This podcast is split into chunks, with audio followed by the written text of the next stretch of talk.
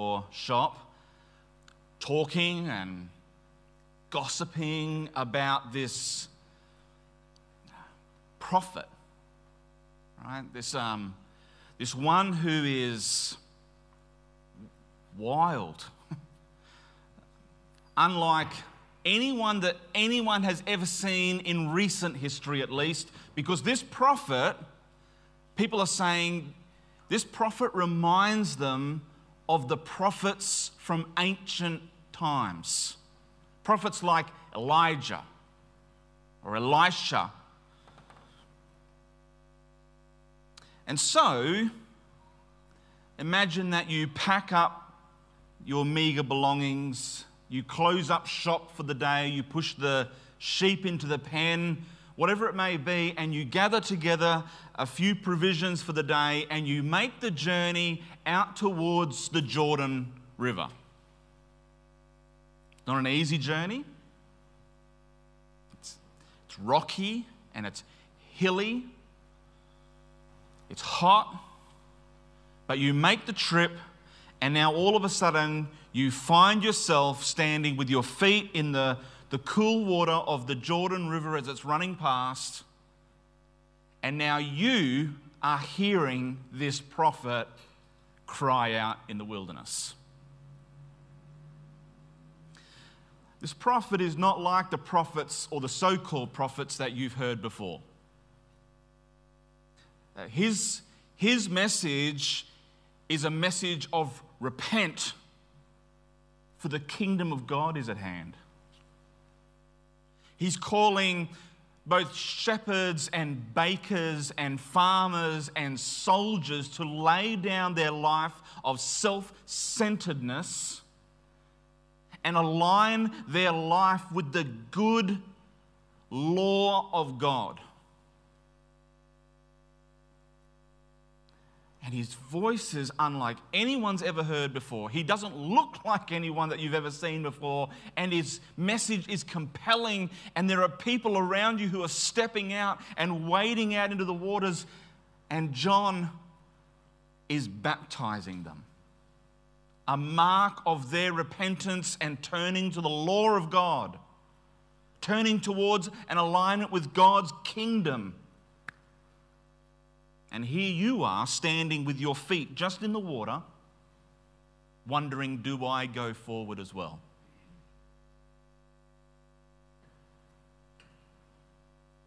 But you're frightened. You're fearful. Why? Because although you're trying to remember something from so long ago in another place in the world, in another culture, people all over the world are the same. We, we're frightened because we know that we've tried this before and it's failed. I've tried to do the right thing before and I failed. I really want to live according to God's law, but I failed. Will this just be another failure? And as you turn away, fearful of your failure, fully aware of your own fallings and your own shortcomings, and you start to turn away from the water, you start to turn away from John's voice, and in mid sentence, John stops speaking. And it's just quiet. It's just the sound of water over stone and your breath and silence. And then all of a sudden, you hear, louder than you've heard before, louder than you've heard John speak before, with more commanding authority than you've ever heard him speak before. He says, Look, behold the Lamb of God who takes away the sin of the world. All right. So, who's he talking about? You're, you're looking, you're wondering, and John's pointing. A moment ago, he was asking people to come, and now he's pointing somewhere else, and he says, Behold the Lamb. Now, that statement that John makes, found in John chapter 1, tells us two things. If you know that passage or you've heard it before, you will be aware John is pointing to Jesus, right? Jesus has been traveling. He comes down to the Jordan River where John the baptizer, John the Baptist, is ministering amongst the people. And when John sees him, he tells the crowd, Behold the Lamb. That statement says two things. Firstly, Jesus is the Lamb of God. It's the first thing that should tell us. Jesus is the Lamb of God. The second is this a lamb in the Bible, specifically when we start talking about the Lamb of God, tells us about sacrifice. And so John is saying Jesus is the sacrifice of God. And that sacrifice will take away the sin of the world. Behold the Lamb.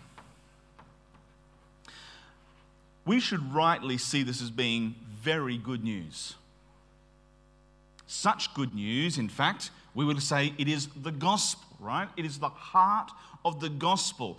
God sends his son as a lamb, the sacrifice for sin, to take away the sin of the world. That's good news. But in the storyline of the Bible, the storyline of God's character, the Old Testament, the story of redemption between creation and recreation, as we follow the arc of the Bible, this actually creates a significant problem that has to be overcome. In fact, it creates two problems at least that we need to grapple with this morning. That Jesus is the Lamb of God, and John says, who will take away the sin of the world. Take away. Here's problem number one. The first problem is that we must grapple with God's justice. God is just. The nature and character of God means that taking away sin, that phrase, taking away sin, isn't as simple as you might think. God's justice, God's righteousness demands, He demands of Himself by His very nature that sin cannot simply be overlooked. I want you to think of these verses from Deuteronomy 32. In fact, grab your Bibles, you can turn to them really early in your Bible, Deuteronomy chapter 32.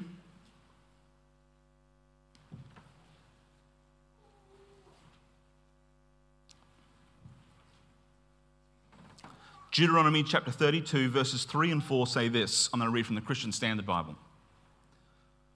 For I will proclaim the Lord's name, declare the greatness of our God, the rock his work is perfect.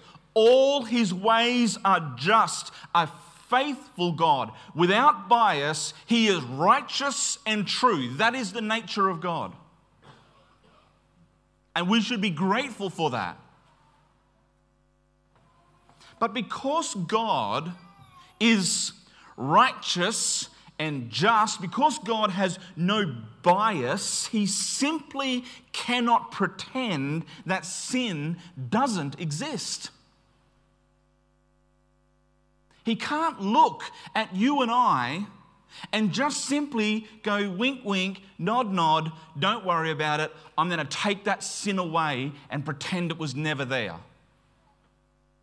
To do so, God would go against his own nature, his own essence of who God is. He is just and righteous, and sin must be dealt with. God can't simply overlook sin and, you know, give us a second chance. Oh, don't worry about it this time. I'll give you another chance. because of God's justice, because of his righteous, his unbiased nature, he can't do that. Our sin our rebellion against God's righteousness, our falling short of His glory, all the different ways that we can use the concept to describe the word sin, not just in the things that we do, sinful behaviors, but a sinful heart, a, a position before God whereby we do not meet His righteous standards that creates, sin creates an indelible record of wrong that must be accounted for. God simply cannot tear out the page without balancing the books somehow. That's the first problem that we have to overcome when we think about John pointing towards Jesus and saying, Hey, behold, look, there's the Lamb of God, and he's going to take away the sins of the world. Well, how will he do that, right? Because God is just. God is righteous. He's without any bias. Sin must be dealt with. Paul tells us in the book of Romans, doesn't he? The wages of sin is death. Sin creates a payment problem. And it has to be dealt with. And that payment, the Bible makes very clear, is death. Problem number one. Problem number two, and this one, I admit, doesn't sound like much of a problem to begin with. The second problem is that while God is just and righteous and unbiased, God is also a God of compassion. So, Psalm 86 and verse 15 says this But you, Lord, are a compassionate and gracious God, slow to anger and abounding in faithful love toward us. Amen? That's good, right? Or Psalm 116, verse 5 The Lord is gracious and righteous, our God is compassionate. Doesn't sound like a problem, right? That God is compassionate is a good thing, isn't it? Of course it is. But it is a problem when you sit it beside our first problem When we do so, when we hold both aspects of God's nature, his absolute commitment to justice, that sin must be dealt with, and also his unswerving, unbending commitment to compassion. How can both of those things exist? We're left wondering how can both of those be seen and experienced in the same God?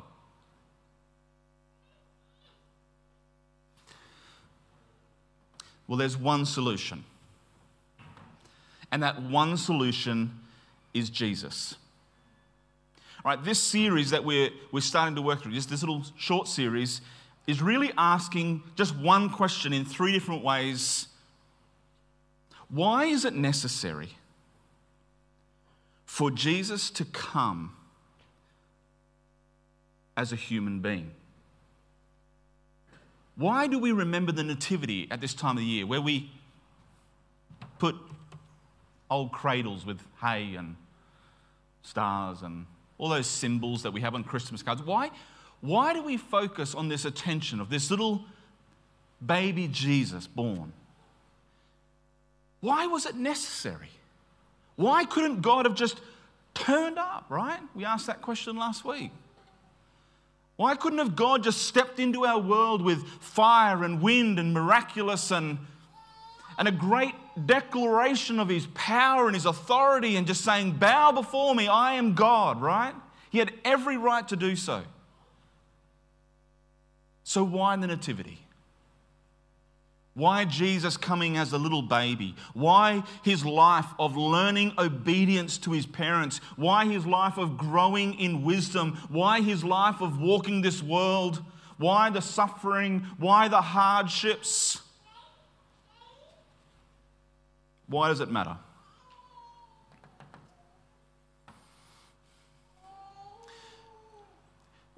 You think of that stable it's pretty insignificant in so many ways. It wouldn't have been unusual in Bethlehem for there to have been a little shack, probably a, or a cave or something attached to the side of a building where the household kept their livestock at night. It was a very common cultural practice to keep your animals safe, whether it was just one donkey or a cow or a couple of goats or whatever it is that you had. They brought them in at night. All right? Households brought their family animals into their household to keep them safe at night, usually in a, a room attached to the side of their house or their dwelling of some sort. Or sometimes it was the lower story and the family slept on the top story. But whatever the situation was, it was not unusual for there to be a stable. It was not out of the ordinary in Bethlehem. It's a little bit different to those Christmas cards that we give each other with this, you know, silhouetted manger with the star over it and the wise men that didn't probably come for another couple of years anyway wandering down, and some shepherds, and it's all very sterile and all very nice. And but I can tell you, it was pretty ordinary at the time, from a human perspective at least, right? Pretty ordinary. It's a house, some hay, some animals, and a young couple who found shelter there for the night to give birth to their little child. Last week, we focused on the fact that it was essential, absolutely essential for Jesus to come into the world this way so that he could become like us. Like us. But this week, I want you to add to that not only did he come to be like us, but he came for us. Now, I want you to go to the book of Galatians. Galatians chapter 4. Just pause for a moment, side note. I really want you to grab your Bibles out, if you can, and look at these words. All right? I want you to read them in your Bible. Not just listen if you can. I want you to look at them. Because your faith, uh, your confidence in your God needs to rest here, all right, in your Bible in what God has to say. It is not sufficient for someone to question your faith and you to say to them, Well, Chris said, my pastor said, or this pastor that I listened to on a podcast or I saw on a really great uh, recording of a sermon someone said. No, your faith must rest in what God says, not what I say, right? So read along and hear what God says in Galatians chapter 4, and I'm going to read just verses 4 and 5. When the time came to completion, God sent his son, born of a woman, born under the law, to redeem those under the law, so that we might receive adoptions as sons. Focus on what that says. Look at the phrases in front of you. When the time of completion has come, the translation that I grew up reading says, when the fullness of time has come. There's something about God's plan of redemption, something that He was working towards, something that He was filling up over time, and it filled up there was a completion to it, a fullness to it that Paul says, when that fullness of time had come, when all the threads of God's plan of redemption finally got woven together into a marvelous tapestry, when that moment occurred, it says that he sent his son.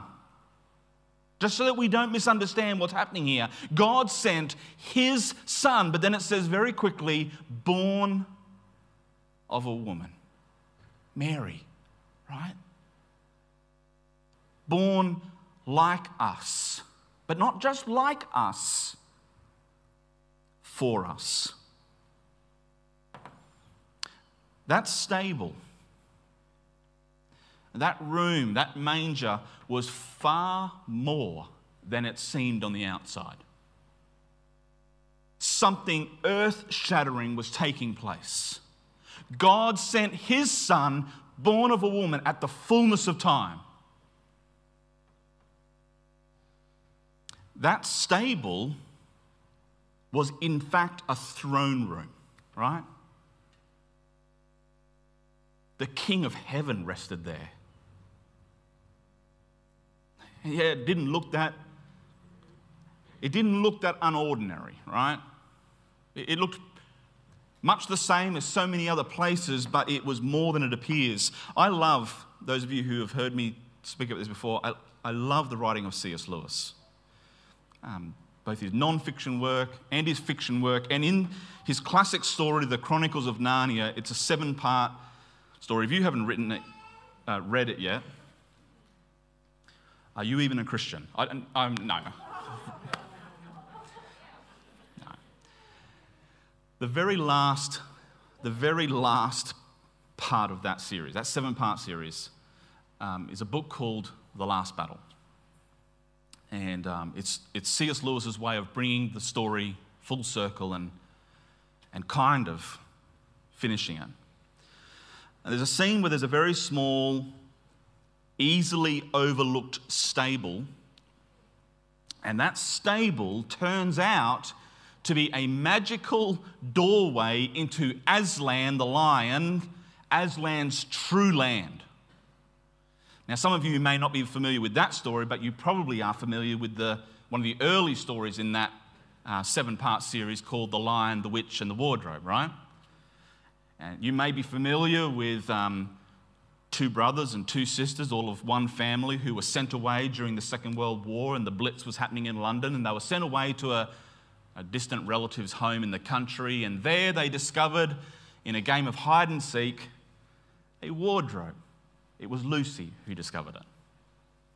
And Lucy went to hide in the wardrobe from her brothers and her sisters as they were playing that game, and she discovered a magical doorway into a magical country called Narnia. Now, very much like that wardrobe was a magical doorway into Narnia, in the last story, this little stable becomes a magical doorway into Aslan's true country. And as the characters in the story marvel at this, this is how their questions were answered.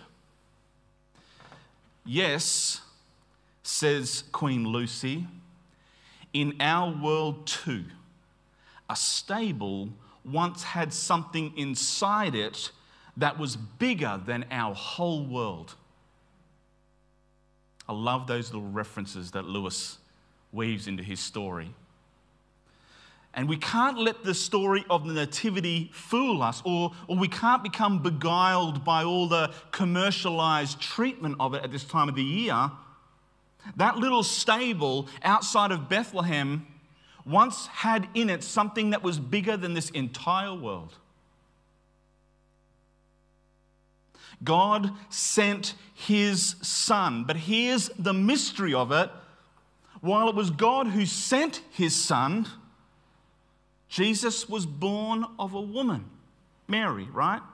And not only born into a human experience, but born under the full expectations of the law. That's what Paul says in Galatians born of a woman and born under the law. Why? Why was it so important that God send his son not just to show up and show everyone, hey, listen, the God of heaven is here in all the ways that we would expect of heaven? Why was it so important that God sent his son, born under a woman and born under the law? Well, so that he would be qualified. He would be qualified to redeem those under the law as well. And so that they might receive adoptions as sons and daughters. That's what that verse tells us. He did that so that he could redeem those under the law. That's us. We are under the expectation of God's law. And Jesus came not only like us, but for us, so that he could redeem us. So that we might know what it's like to call God our Father. But how? How did he do that? That question would take years worth of preaching series and a lifetime worth of study to really try and reflect on. But let me try and summarize it in the best way that I can. And to do that, I want you to read another verse. I can't improve on how God's word summarizes it. So turn to 2 Corinthians chapter 5. 2 Corinthians chapter 5, verse 21. Just one verse. If this verse could in some way encapsulate and summarize so much of the richness and truth and profound nature of the gospel, then this is the verse that I would go to. 2 Corinthians chapter 5 verse 21. You got it in front of you in your Bible? I want you to read it. He made the one who did not know sin to be sin for us so that in him we might become the righteousness of God. Let me read it again, 2 Corinthians 5:21. He made the one who did not know sin to be sin for us so that in him we might become the righteousness of God. All right? That's the great exchange of the gospel, the great gift exchange that we even celebrate at this time of the year for God's just nature to be satisfied. Remember, that's the first problem that we had to deal with when John looked towards Jesus and said, Behold, the Lamb of God that takes away the sin of the world. The first problem that we have to deal with is God's justice. How can sin be just taken away if God is just and must deal with it? And how can his compassion, that's our second problem, how can his compassion be made known? Well, God poured out the full measure of his righteous justice on a representative of mankind.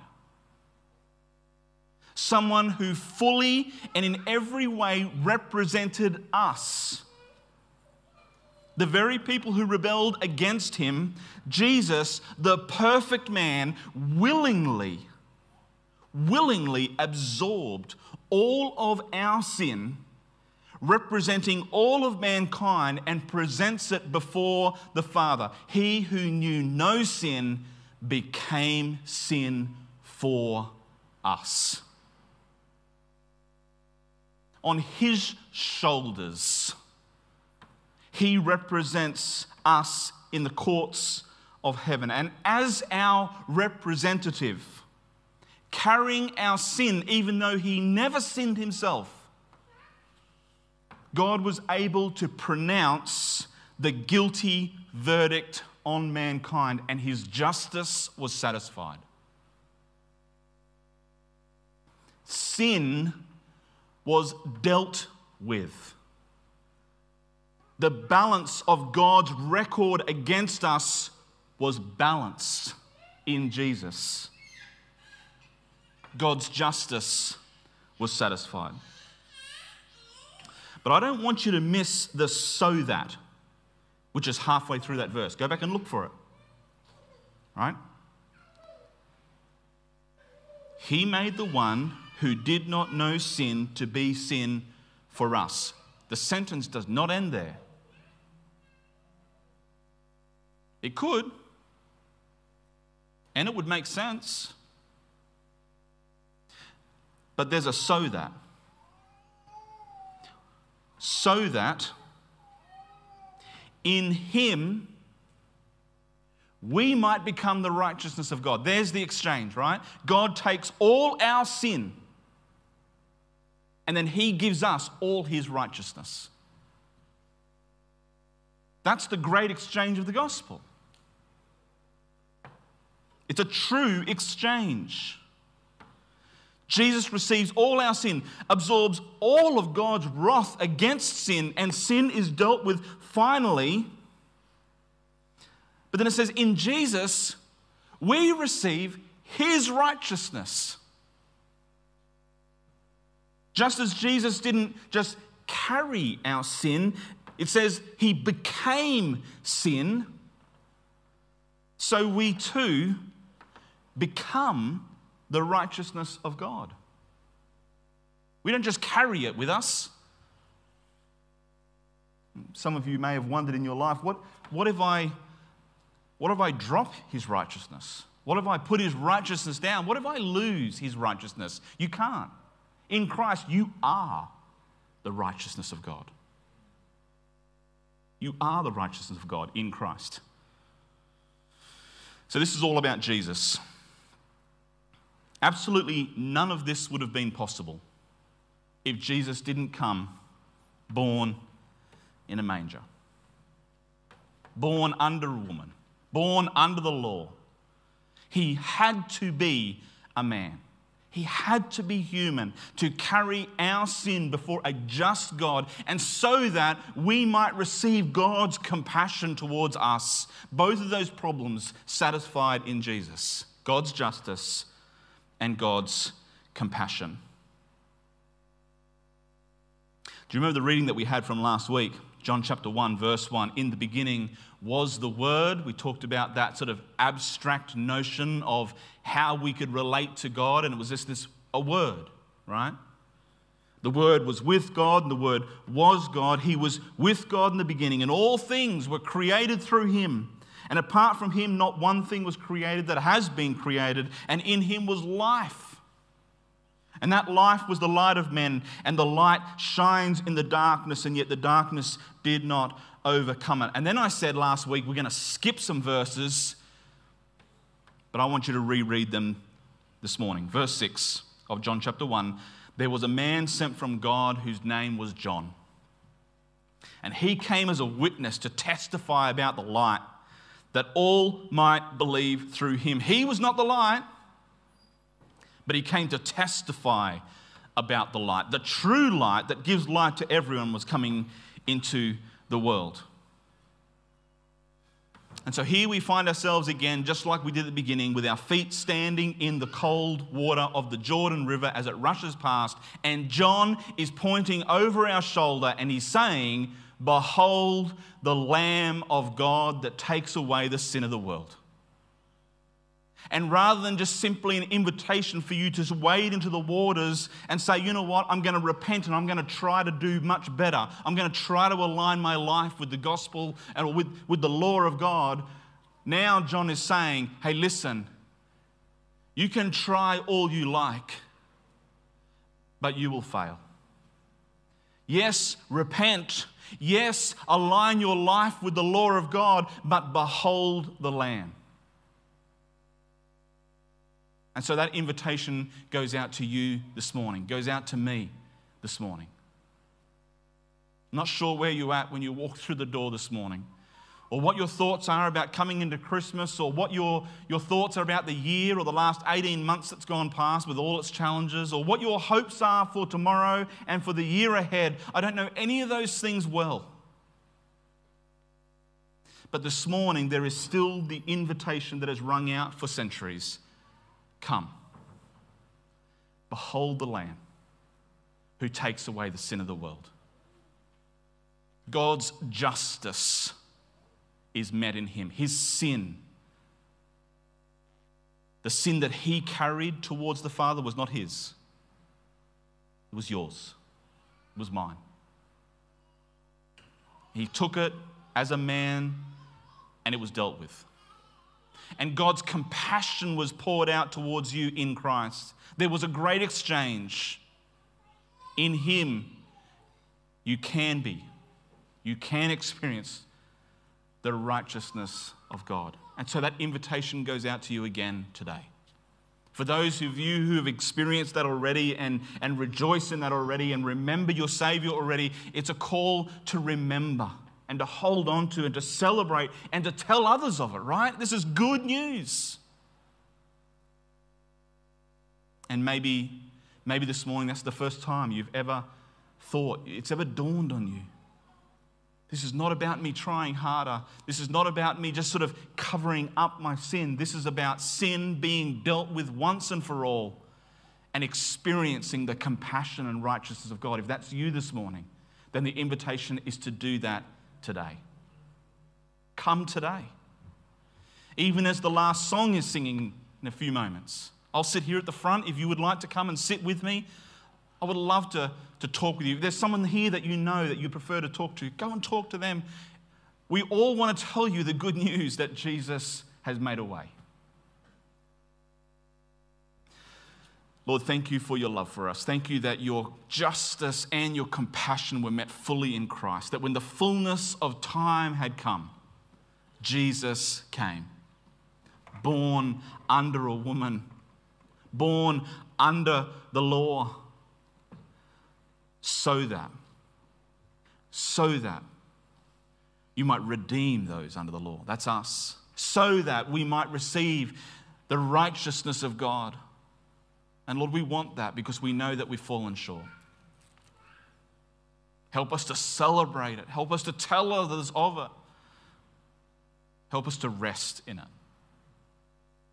And Lord, those that may not know you here this morning, Holy Spirit, will you touch their hearts in a way that opens their eyes to see Jesus?